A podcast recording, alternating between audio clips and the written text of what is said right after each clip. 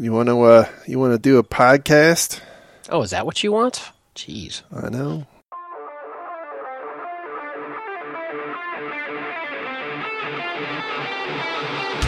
The, the vendors are trying to find the problem space as the problem they can solve. So I'm constantly going, no, no, no, stop that, put that down, don't touch that, take that out of your mouth. We have to deal with things as they are, not as we want them to be. Today is January 25th, 2015, and this is episode 103 of the Defensive Security Podcast. My name is Jerry Bell, and joining me tonight, as always, is Mr. Andrew Kalat. Hey, Jerry, how you doing tonight? I'm pretty awesome. How about you? I, I don't know if I'm awesome, but I'm pretty good. I'm pretty good. Well, you know, stick around. Maybe it'll. Hey, you know, we're doing it. We're doing a show, so that that's that's always a That's positive. that's why I'm awesome. And I noticed on Twitter I have exactly 666 followers. So therefore, I have the Twitter of the devil. Awesome. I don't know if this grants me any special powers, but Uh, well, I will try. after the show you can try. All right. So, uh, as usual, the thoughts and opinions we express on this podcast are ours and do not represent those of our employer, employers. Uh, so, um, jumping into our stories, the first one we have tonight comes from ABC, as in the Australian Broadcasting Company.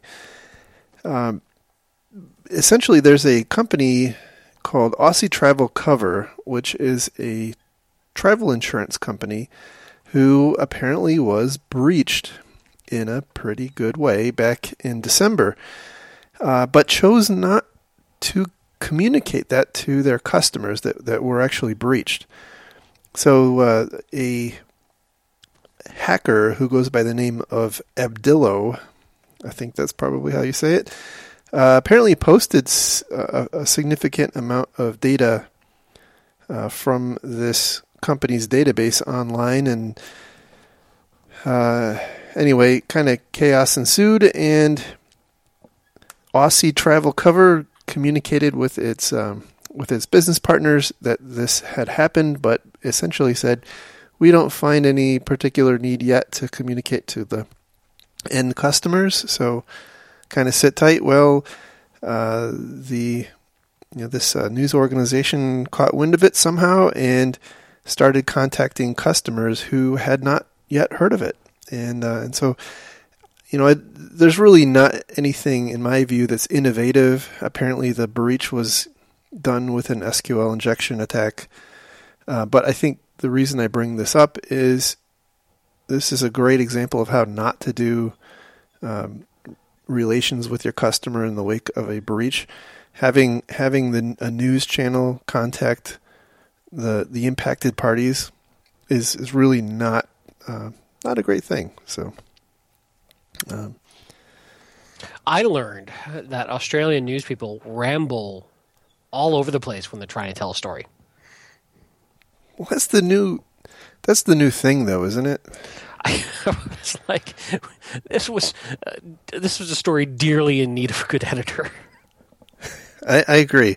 I, although I think it is, I think it may actually be a transcript of a of a uh, TV Yeah, program. right. You know, the other thought that occurred to me is you to be cynical about it for a moment. If you're waiting for a company to notify you that your details have been breached before you do something about it, might not be the best plan. You ultimately are stuck in a position of waiting for them, waiting for them to find the breach, waiting for them to notify you. Maybe you're better off just assuming that you've been that any data you're putting out to these companies might get breached and uh, not rely on you know the crappy crappy inevitable credit monitoring services to somehow protect you Yeah, I wonder if that's a thing in Australia, like it is here in the states. There's there's really no uh, no indication about that, but um, but yeah, I mean it's a good it's a good point.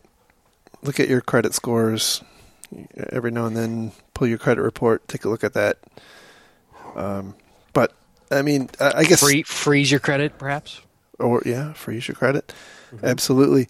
But uh, you know, I, I guess just from a from a uh, an organizational perspective, I think this is just a, another example of how not to uh, how not to do it.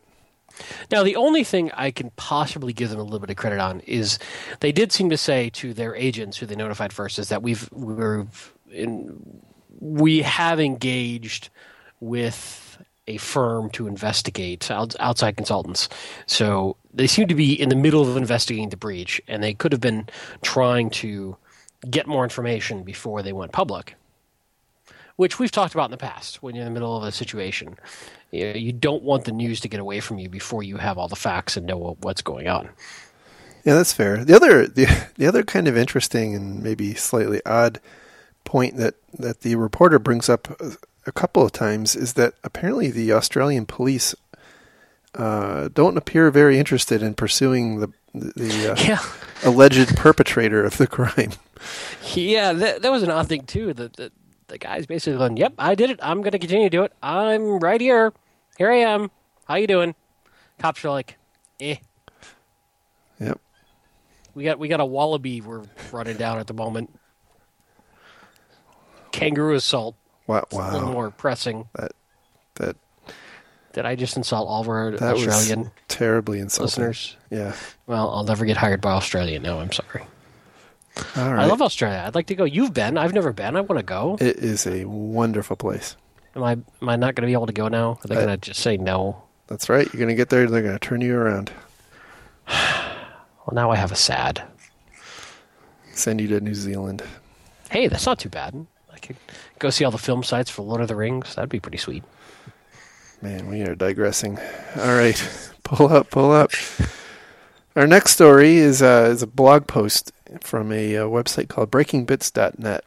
This was a really big to do last week. Uh, yep. So, a researcher by the name of Dylan or Dylan Saccomani apparently found that GoDaddy had a cross-site request forgery vulnerability in its website management portal um, that that would potentially let a malicious person do things like uh, change your DNS records or change your auto you know, domain auto renew status from you know yes to no, which one could imagine might not be a great thing. Um, where, which I think is not that you know these kinds of vulnerabilities are found all the time, but where this one went really crazy particularly in contrast to the the whole Google Microsoft dust up is that this person gave them two days to respond, and uh, you know he basically said that on uh, January seventeenth he discovered the vulnerability on, uh, and tried to contact GoDaddy on. January 18th, he continued to con- try to contact GoDaddy. On on the 19th, he decided that it wasn't going to work, so he went full disclosure. Well, GoDaddy came back on the 18th and said that there wasn't oh, a timeline right. for the fix. Yep, good point. So, so I guess he didn't like that answer. yeah. um. Uh, Obviously hey, not. They, they, they fixed it on the 19th. Yeah. So it, it is fixed. Uh, I'm, but he published on the 18th, so it looks like they. Yeah, he published on the 18th. Looks like they fixed on the 19th. Okay. Um, but yeah, uh, it's also interesting that, at least according to him, this is one side of the story. GoDaddy wasn't exactly easy to reach about this issue. Um, and you know, this is a pretty serious thing. If I can edit your your name servers, or if I can edit your zone files, I can pretty much completely clone your site and do whatever I want to do, which is uh, really nasty. Yeah, intercept your email, do all sorts of nasty stuff. Yeah. Uh, so yeah, that's a problem. It's a pretty serious vulnerability for GoDaddy. Uh, you would think someone would have noticed this by now. It's a pretty common problem, and something that you think somebody would have picked up during an audit, in my opinion. Yeah, what what the uh, what what the researcher said was he he noticed that there wasn't a uh, a, a CSRF token, you know, um, you know, a, uh, tracking token being passed uh, back and forth as he was doing his uh, his updates, and so that kind of led him, I think, to believe that there might be something amiss, and sure enough, there was. So yeah, I mean that that is I think in this day and age, a pretty common common problem. If they, I, I would have to imagine if GoDaddy were engaging outside consultants or even internal red teaming, this would be something very quickly discovered. Seems like it would be. Absolutely, but you know, and uh, one of the things I was thinking about is, as you pointed out, DNS is a, a pretty darn important thing, and it kind of points to the vulnerability of, of these types of services. And we need to be we need to be cautious. Now, in this particular case, it wasn't a situation where you know they could an attacker could just go arbitrarily edit anybody's uh, zone, they had to they would have to you know do, use some kind of social engineering. There would need to be an intermediate step, right, to get you to open a web page or or do something like that, which you know is not out of the out of the realm of possibility.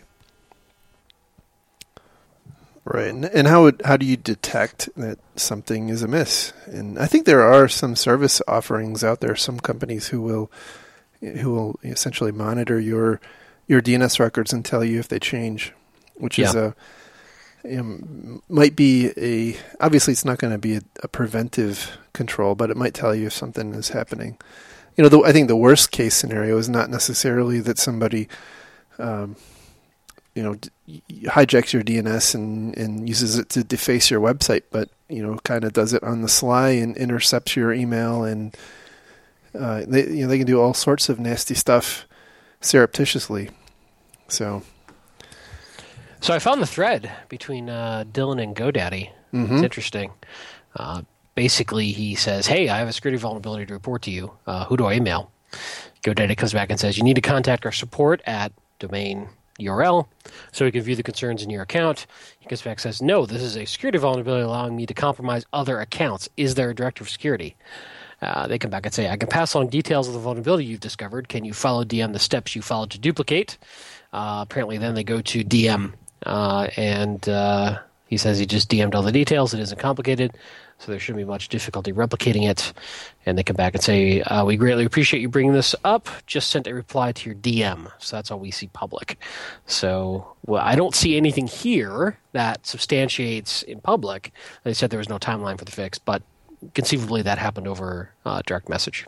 Yeah, and you know, I, obviously we don't have the context of what that discussion was, but it's entirely likely that the uh, the, the, person monitoring their Twitter feed wouldn't ha- be authoritative on produce, providing a, a, remediation timeline. yeah, I think that's pretty fair.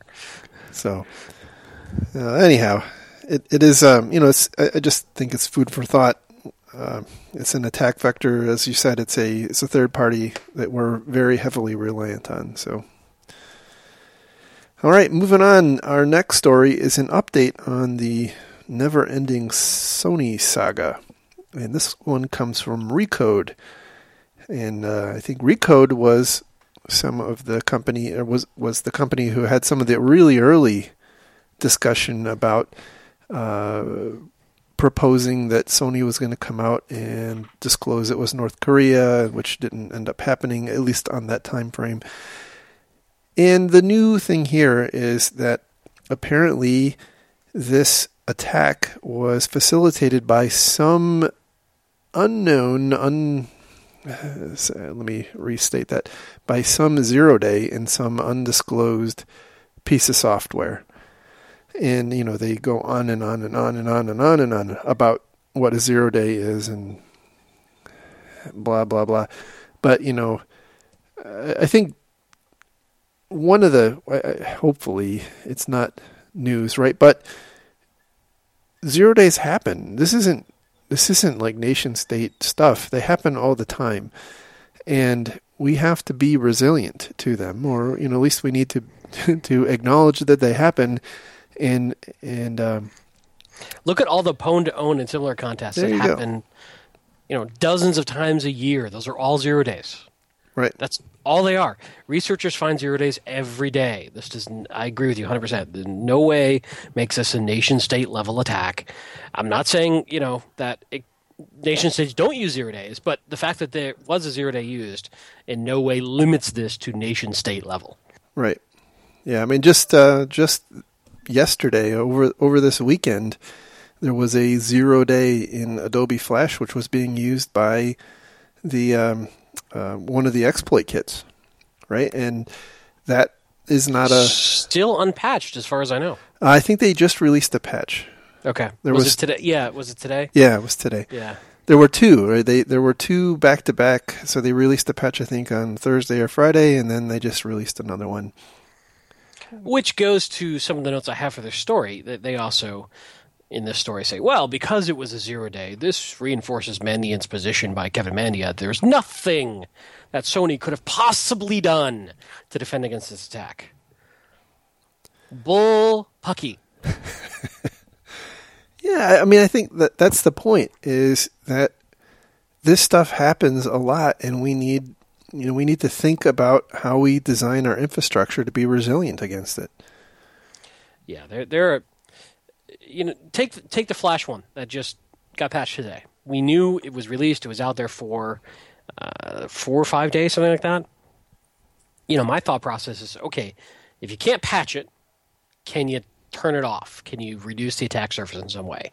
Uh, could you disable Flash in that case? Right? Well, maybe, maybe not. Uh, okay, if you can't disable Flash, can you detect it being exploited? What are the IOCs? Do you have any other infrastructure in the middle that could uh, stop that particular type of traffic once you know about that particular exploit? Uh, if you don't know about it all, it's completely brand new. There's no information out there. Where is your breach detection? Your anomaly detection going on? Uh, because we've got to be in a position to detect breaches regardless if we know about them or not. If your only methodology for stopping the bad guys is vulnerability management and patch management, first of all, we suck at patching to begin with. But second of all, you're going to be behind the curve, always. Absolutely. I'm not saying it's easy, but I'm saying you have to get ahead of that mindset. So to say it was a zero day, there's nothing you can do. I, we cannot accept that mindset. That is just not viable. And, And- there are things you can do. Yes, well said. And you know, I, I think, uh, uh, I guess, de- depending on the sensitivity and the size of our organization and whatnot, you know, we we may not want to wait until uh, Adobe you know, Flash is is uh, has been exploited. We we ought to we ought to, again be designing resilient systems, uh, either either with you know isolation or sandboxing or um, detection some you know some intrinsic capability to weather the storm. Because we know several times a year maybe lots of times a year flash is going to have a vulnerability that's going to be actively exploited. Java's going to same thing silverlight you know internet explorer chrome. It's going to happen let's think through how we mitigate those That's one of the reasons I like whitelisting technology. It's not perfect, Right. but it really does reduce the attack surface. Absolutely. Now, is it a panacea? No. Is it something that we're finding every day? People are finding ways to get around? Yes.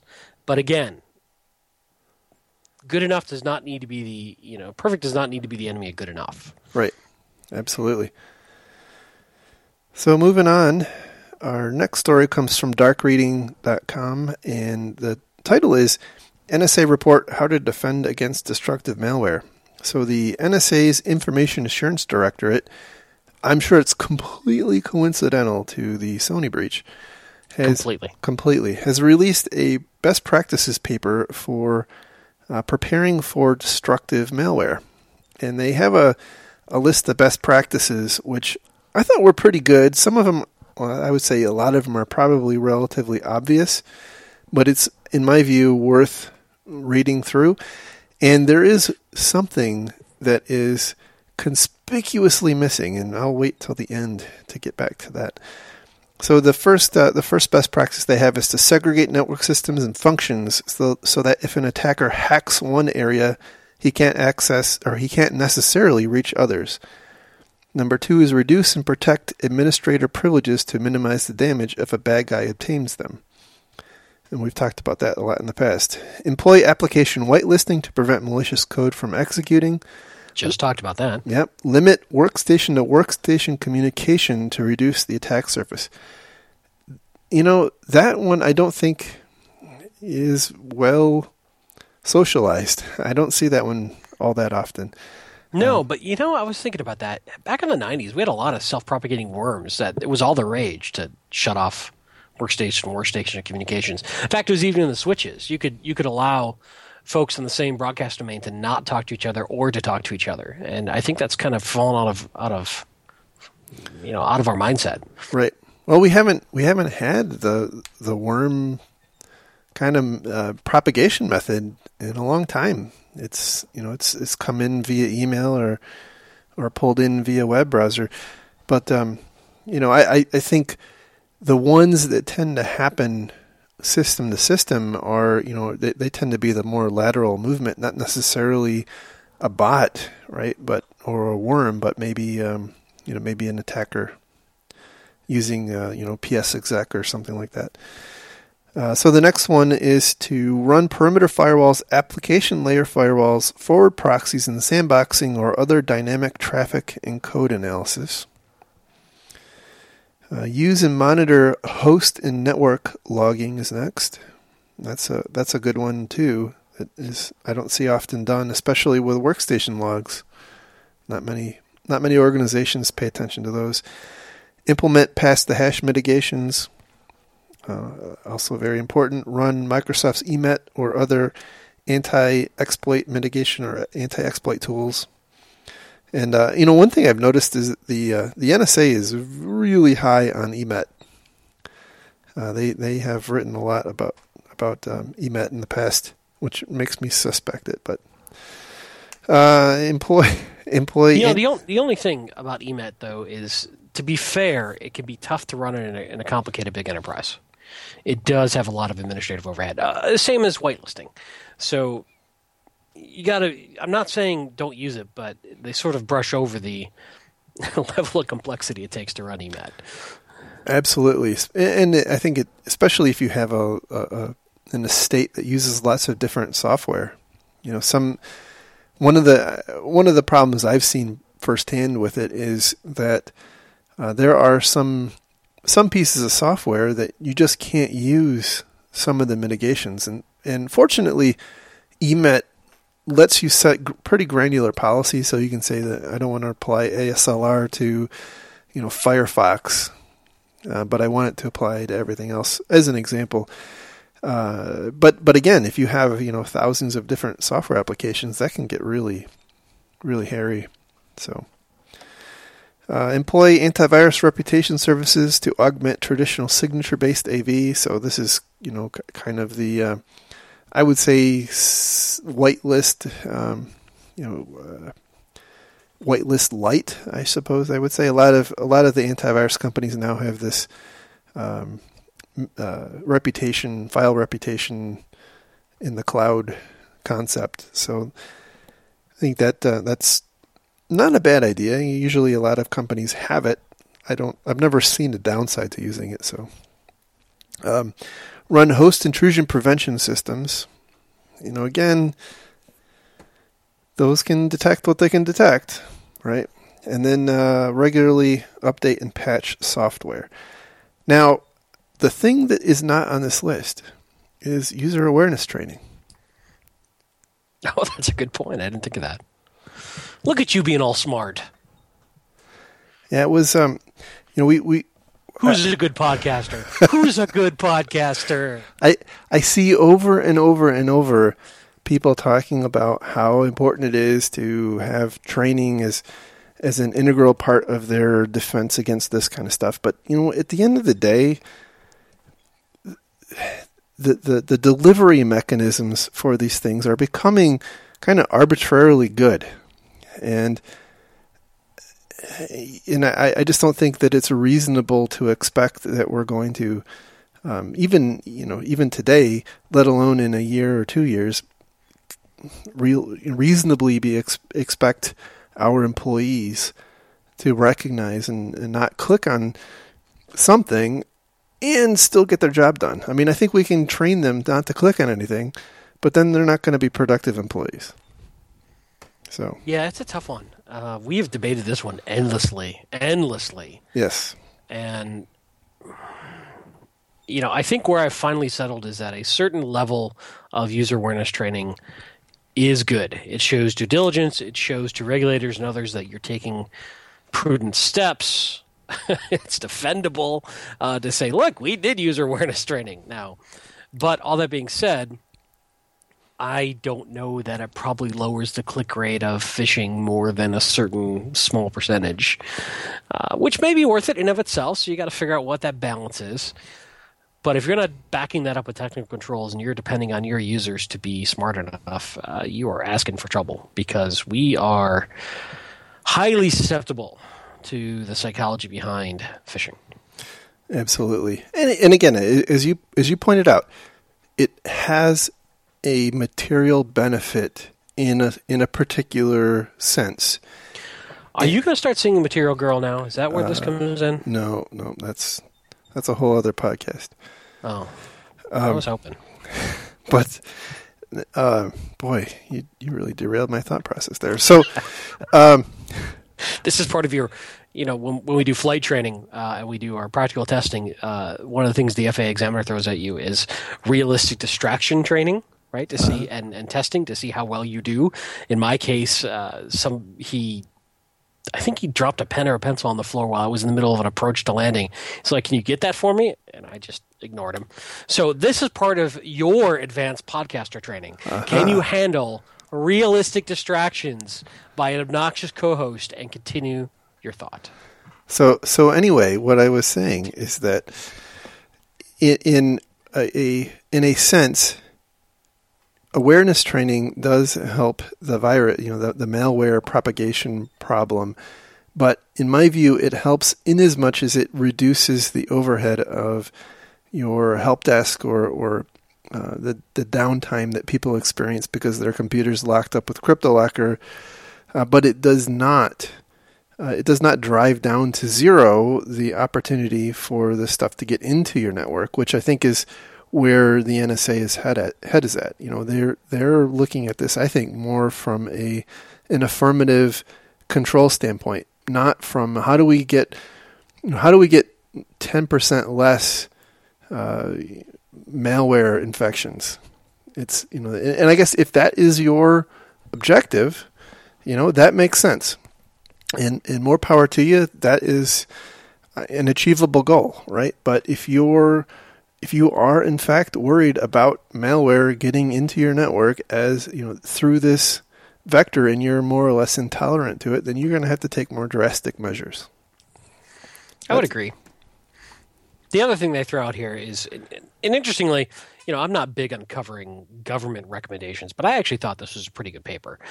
Uh, and the one thing I would say is that executive leadership also resonate or they can re- these sorts of government supply papers can resonate with them. So if you're looking for some ammunition to take to executive leadership and say, well, look at the NSA says. Now, NSA doesn't have the best rep right now, but just saying that. The other thing they point out as well is uh, they've got a little section on incident response and having make sure you have an incident response plan. You're testing that plan, you're exercising that plan, you're running through it, so people know what they're supposed to do, and you actually try it before you're in the middle of an actual crisis, which you know we've said repeatedly on the show. So I, I can't disagree with that. And for Pete's sake, back up your data. and test the backup. And test the backup. Yes. All right. So moving on to our next story, which is from Data Breach Today and the, the title is Court Rules in Favor of Breached Retailer. So this is a very interesting situation where Schnucks, uh, which is a, uh, a, a grocery store, uh, who was breached back in 2012, and they had I think 2.5 or two, somewhere around two and a half million credit cards stolen.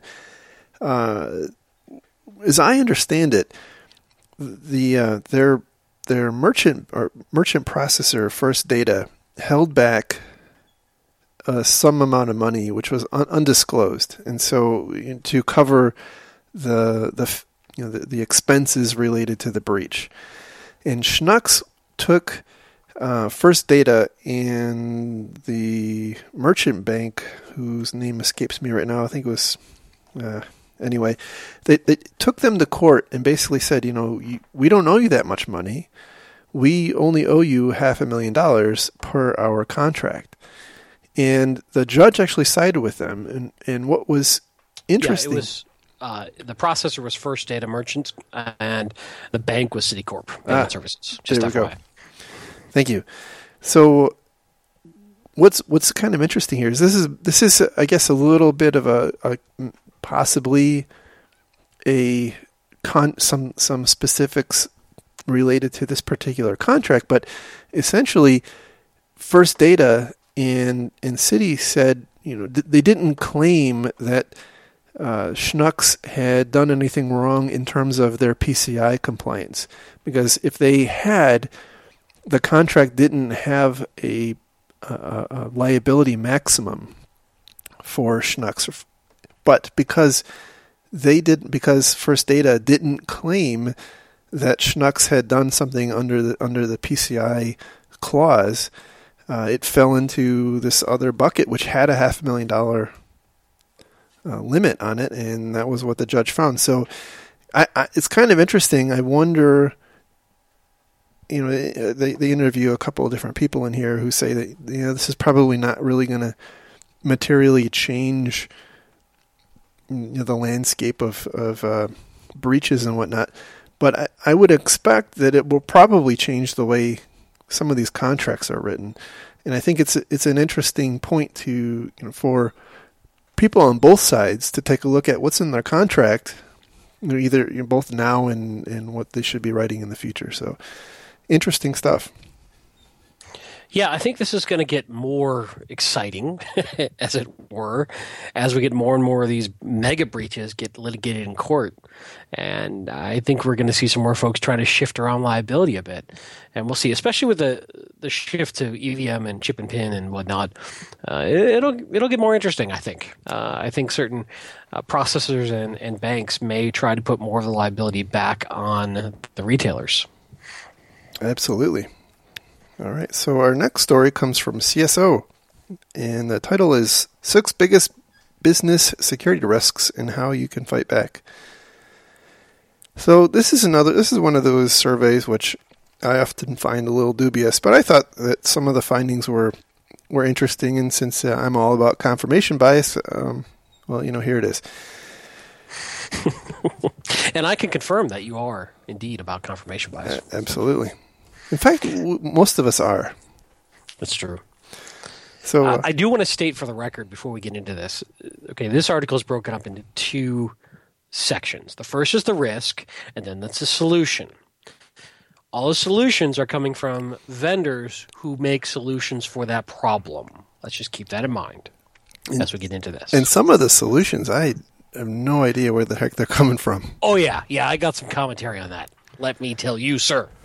All right. So risk number one is disgruntled employees, uh, which I think probably need no introduction.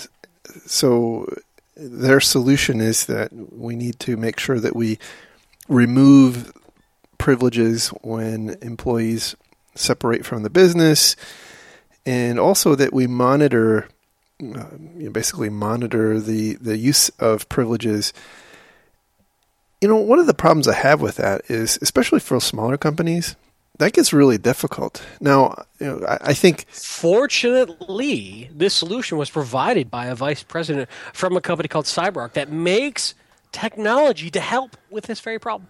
well on, on the um, you know on, on the too snarky? I'm a little bit on the point of terminating accounts. I agree, but I'm not sure they do anything in terms of monitoring. Oh yeah, oh yeah, they, they do all They do. stuff. All right. Okay. I'm not endorsing, but yeah, they're all about privileged account management. All right. So yeah, it's it's them and Lieberman software are the two biggies in that space. But all that being said, um, I don't disagree with their advice. It's just not necessarily practical. I think it is for enterprise. I, I think. Yeah. Well, think- right, right, right. For for enterprise, absolutely. I guess I'm talking more for the SMB space. Oh, they're screwed. We've known that for years. There's no- they're doomed. They should just unplug. Oh, jeez. no, but it, no. In all seriousness, it is tough for, for the small business folks. It really is. They there's a lot of this. They they just don't have the staff, the time, the expertise, the money, uh, the cycles to do. Right. Yep. Absolutely. Risk number two is careless or uninformed employees who you may be leaving their unlocked iPhone in a taxi or um, doing uh, stuff like using weak passwords or visiting unauthorized websites. And if we had only trained them well enough, we, we would be okay. So, of course, the solution there is to you know properly train them which you know, again, I I'm I, th- I think you can train people to a point. Um, you know, I, I'm just I'm very skeptical because in general I see that people don't give a damn about their own personal stuff, and they care even less about their business stuff. So I think there is a a distinct limit on how much you can accomplish with training. So keep that in mind. Um, Risk number three is mobile devices. Oh, go ahead. Before we move on, they yeah. do offer some other stuff here, and I think we can offer some more advice. Go ahead. Just that. So they talk about encrypting and having a BYOD strategy. Um, you know, and we get into this as well in the next one. But you know, for careless employees, uh, there is some technical controls depending on what they're doing uh, to make sure that they are you know, for instance, forgetting your iPhone in a taxi, that kind of falls under BYOD, but uh, which we'll talk about soon. Uh, but nonetheless, there are technical controls out there other than just educate your employees. So depending on what it is you're worried about, uh, you can audit password complexity. You can put an encryption on the devices that could go missing. Uh, you know, there's a lot of stuff you could do depending on what it is. So I think, I think there's more to be done than just educate your employees. Yeah, I, I, I agree. There there was a a bit of a funny uh, sentence in here that goes like this. Also, make sure employees use strong passwords on all devices. He adds passwords are the first line of defense, so make sure employees use passwords that have upper and lowercase letters, numbers, and symbols. It's also important to use separate passwords for each registered site and to change it every 30 to 60 days. Uh, and then he goes on to say you, you should probably use a password manager to do that because if you're going to go to that trouble, go to two factor. Exactly. Exactly. Well, you know, I, I, I think there are some there are some environments, you know, and I've I've seen them firsthand, where it's it's um it's prohibitive to go to two factor for for some reasons, and uh, you know I think I think that it is really really important to to you know number one use strong passwords, but number two to use different passwords on on you know on sites uh, on different sites, and you can't do that unless you use a password manager. Yeah, I completely agree there. In fact, uh, I, am I'm, I'm struggling right now uh, with my new job because I don't have admin rights, so I can't load a password manager. like, um, guys, can, can I please have a password manager, please? You could go get one of those password books. Yeah. Yeah, it's I've I've, you know, I'm making it work and, and they're doing fine. It's just I don't I don't I'm, i just thought it was kind of entertaining. you know, I'm so used to my routine and, and my and my various tools that you walk into a lockdown environment and it's and my new job is doing a good job of having very locked down machines and and suddenly like wow I so this is what it's like to be a user with no privileges. but uh, I, I do agree. Two factor is you know certainly what we should be uh, striving for where we can. So moving on to uh, mobile devices, one of the one thing that struck me this first sentence: data theft is at high vulnerability when employees are using mobile devices particularly their own, to share data, access company information, or neglect to change mobile passwords. You know, which one of those is not like the others? I, you know, I've often, and and I suppose I sometimes am contrarian, but I've often wondered, you know, what is the risk of not changing your password every sixty days on on your mobile device? I would guess if somebody's brute forcing It gives them a little limited amount of time to actually access. So if they have somehow guessed your password and are surreptitiously logging in, uh, you lock them out after a period of time. I, that's all I got. That's. I mean, that is it, right? That's the. That's the thing you're defending against. And the, I guess is that is that uh, likely enough to warrant you know the the, the problem? And just just a little anecdote, right? Um, I have an iPhone 6 Plus, and I am a. I, by the way, I am an ardent opponent to biometrics, but I absolutely love the fingerprint reader uh, on on the iPhone, and uh, and I use it religiously. In my company's uh, policy, you know, obviously allows that, but it requires a password change. And at least on Apple devices, you and I don't know if this is a setting that that was intentionally set or if this is just the way it is. Uh, when when it's time to change your password, it's time to change your password. You can't you can't get out of it. Uh, and if you need to take yourself off of mute, there's nothing, there's no way around it. And uh, so I actually forgot my password. I, I had to I had to change my password in order to get my phone off of mute. And then I promptly forgot what I set it to. Fortunately, fortunately, I I, I, uh, I did end up finally remembering what it was. I had to brute force it, but um, well, yeah. So so anyhow, I, I you know it's I, I I think in a way it's a bit of an inconvenience that provides little value. That's just my personal uh, personal view. Now I don't think you can have it the same forever, but uh, whatever. Um, but but I do think that you have to you certainly have to have the ability to you know remotely detonate those devices. You know, they talk so, from a solutions perspective. They you know, they of course talk to good technology about containerizing things, and, and then they go really weird with this hybrid cloud. Which I, I uh, again look at who's just flying the advice. Well, no, I, I understand that it's a vendor, but I'm I, I'm not comprehending the fit. So Anyway. Well, that's because you haven't gone through their marketing pitch. I, obviously, I have not. Yes. Uh, risk number four is cloud applications. Basically, encrypt your stuff. I have a problem with that statement. Go ahead. So, if your entire risk is your cloud application, right? Uh, or I should say, if the risk is the cloud application and your entire defense against the risk of this cloud application is encryption and maintaining the key locally. What exactly are you mitigating against right there? So, unless you're just doing pure backups in the cloud, you have to interact and work with that data in some way. So, you have to unencrypt that data on the fly to work with it. So you've got plenty of data in motion that's happily automatically being decrypted for you by the cloud provider or something in between. So what are we buying by encrypting our data before we send it to the cloud provider? So they can't get to it? Well, what is the cloud doing for you? I'm confused by this. You know, it all the cloud means lots of different things. Okay, well, let's say it's Salesforce. Well, that's not really an option. You need to actually use Salesforce. So you log into Salesforce's portal and you use it.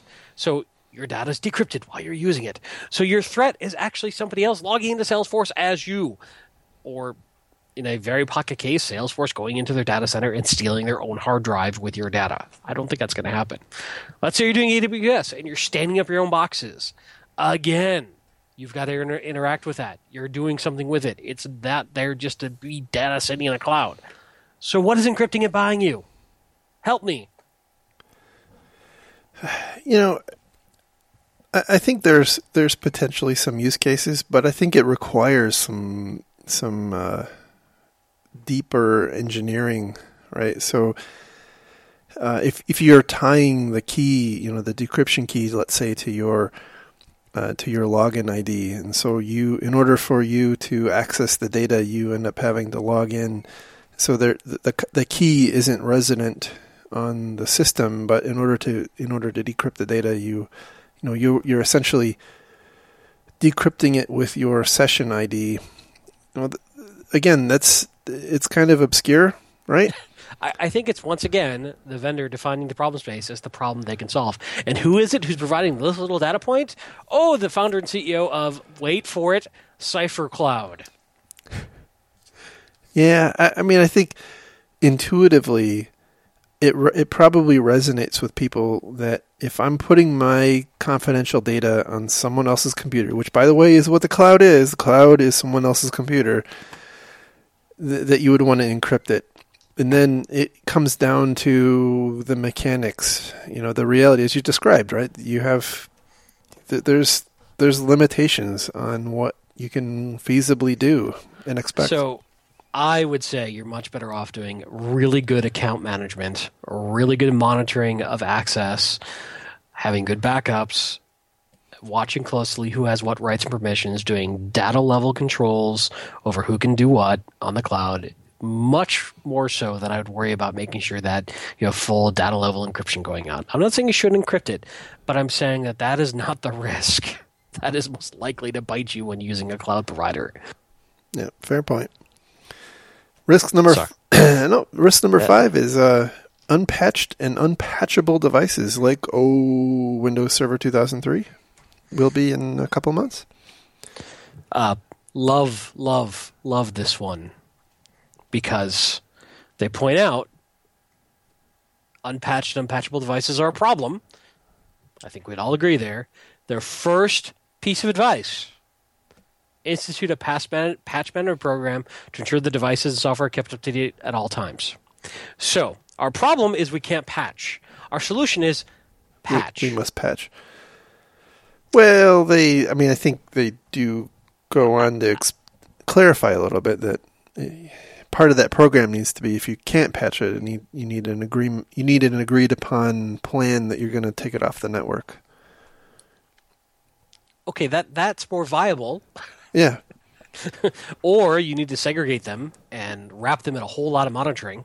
right. Uh, keep them away from everything else. Put them on the VLAN of you know forgotten toys or whatever it needs to be. Uh, but I was very entertained by the fact that the entire problem is we can't patch, and the first thing they talk about is, well, you need to patch. well, you know. Sometimes, sometimes you just need to look at it from the vendor space. You know, it's all very simple. If you make a patch management thing, that's what you know. All problems are patch related. apparently, I'm just a little ranty tonight. I'm sorry.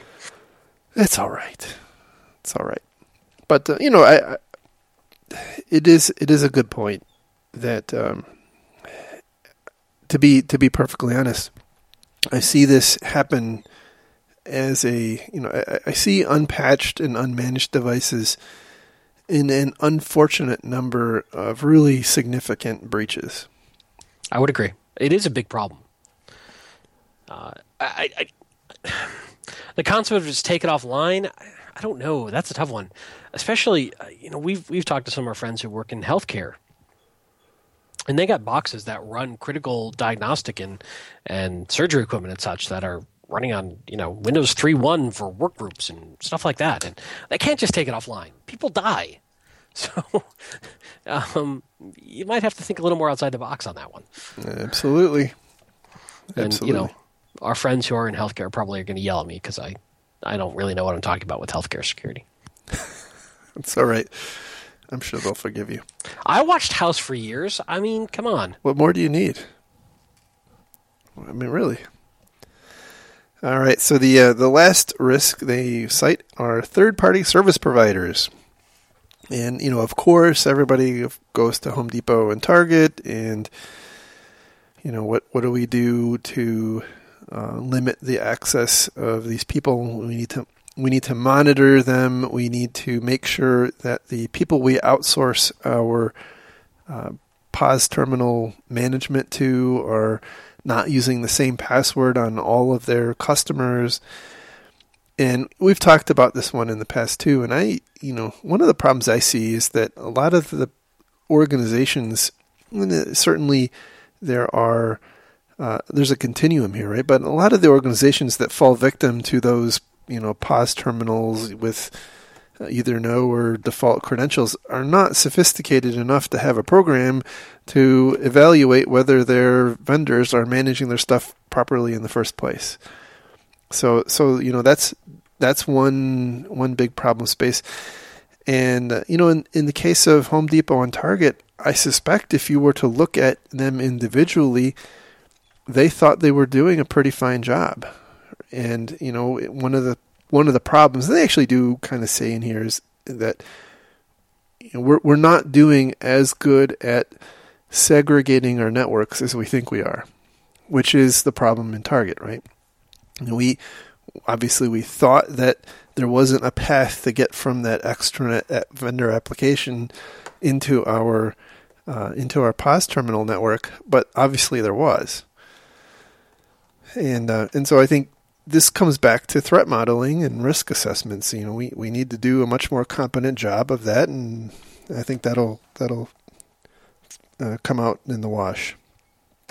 So, anyhow, you know, again, they offer up multi-factor authentication and you know least privilege, which uh, you can't argue with any of that stuff. But I'm not exactly sure that it would have no I, necessarily I would helped. Fundamentally, say all third parties are hostile. Absolutely. If you go with that mindset, you've got a much better chance of limiting their access and, and treating it accordingly. That's going to make it a lot tougher to exploit that that vector. Right.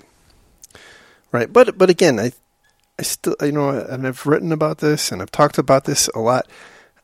At at some level, we have to do a better job at understanding the limitations of the technologies we're using to implement those isolations.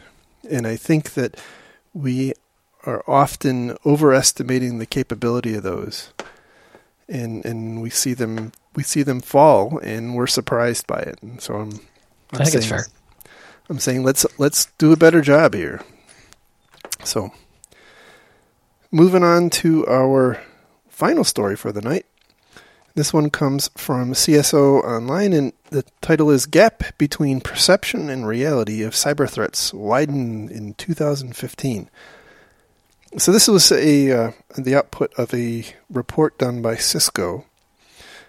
And I don't think there's anything particularly revolutionary about it, except I always find it very interesting. Um, you know, I'm usually pretty skeptical about reports that are opinion surveys. But I think this is the right way. If you're going to do an opinion survey, this is the right way to think about it.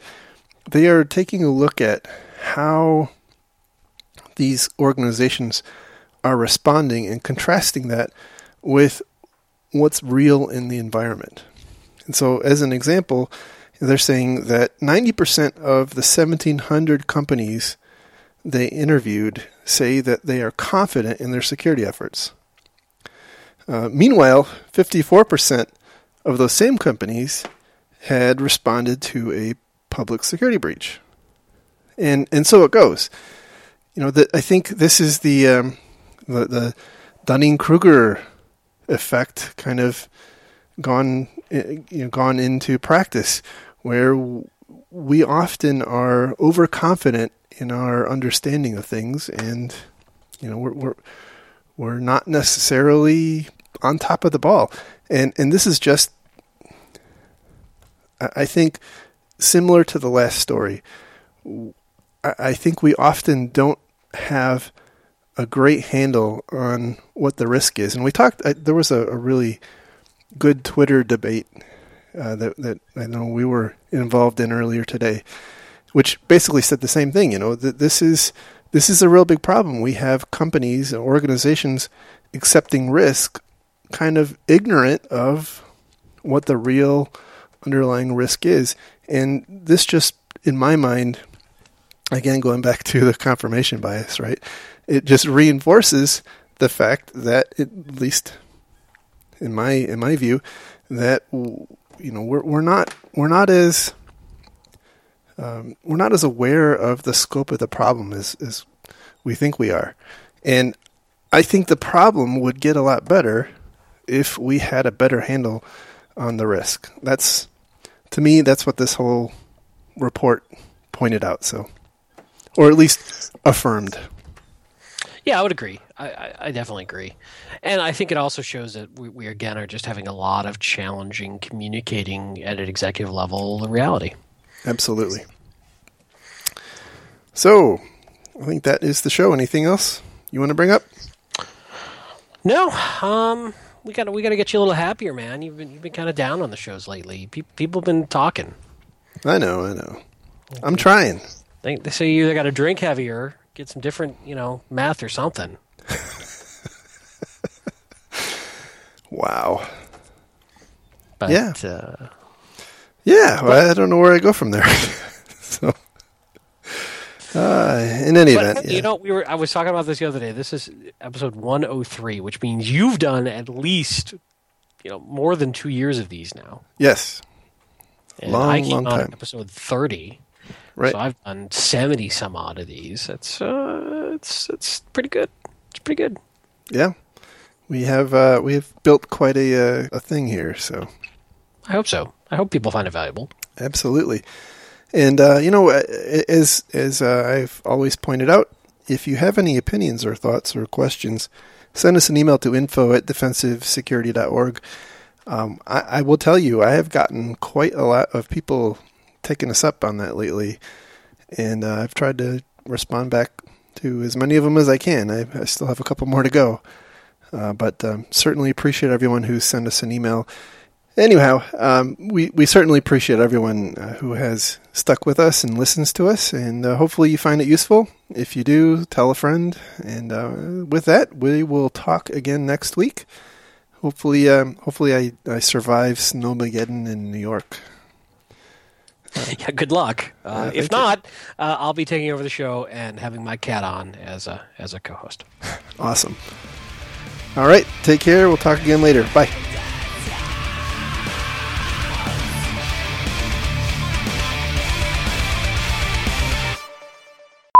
Hello. You're a minute early. Bye. No, no, don't leave me. I'll be sad. Security is such overrated shit. Who needs it?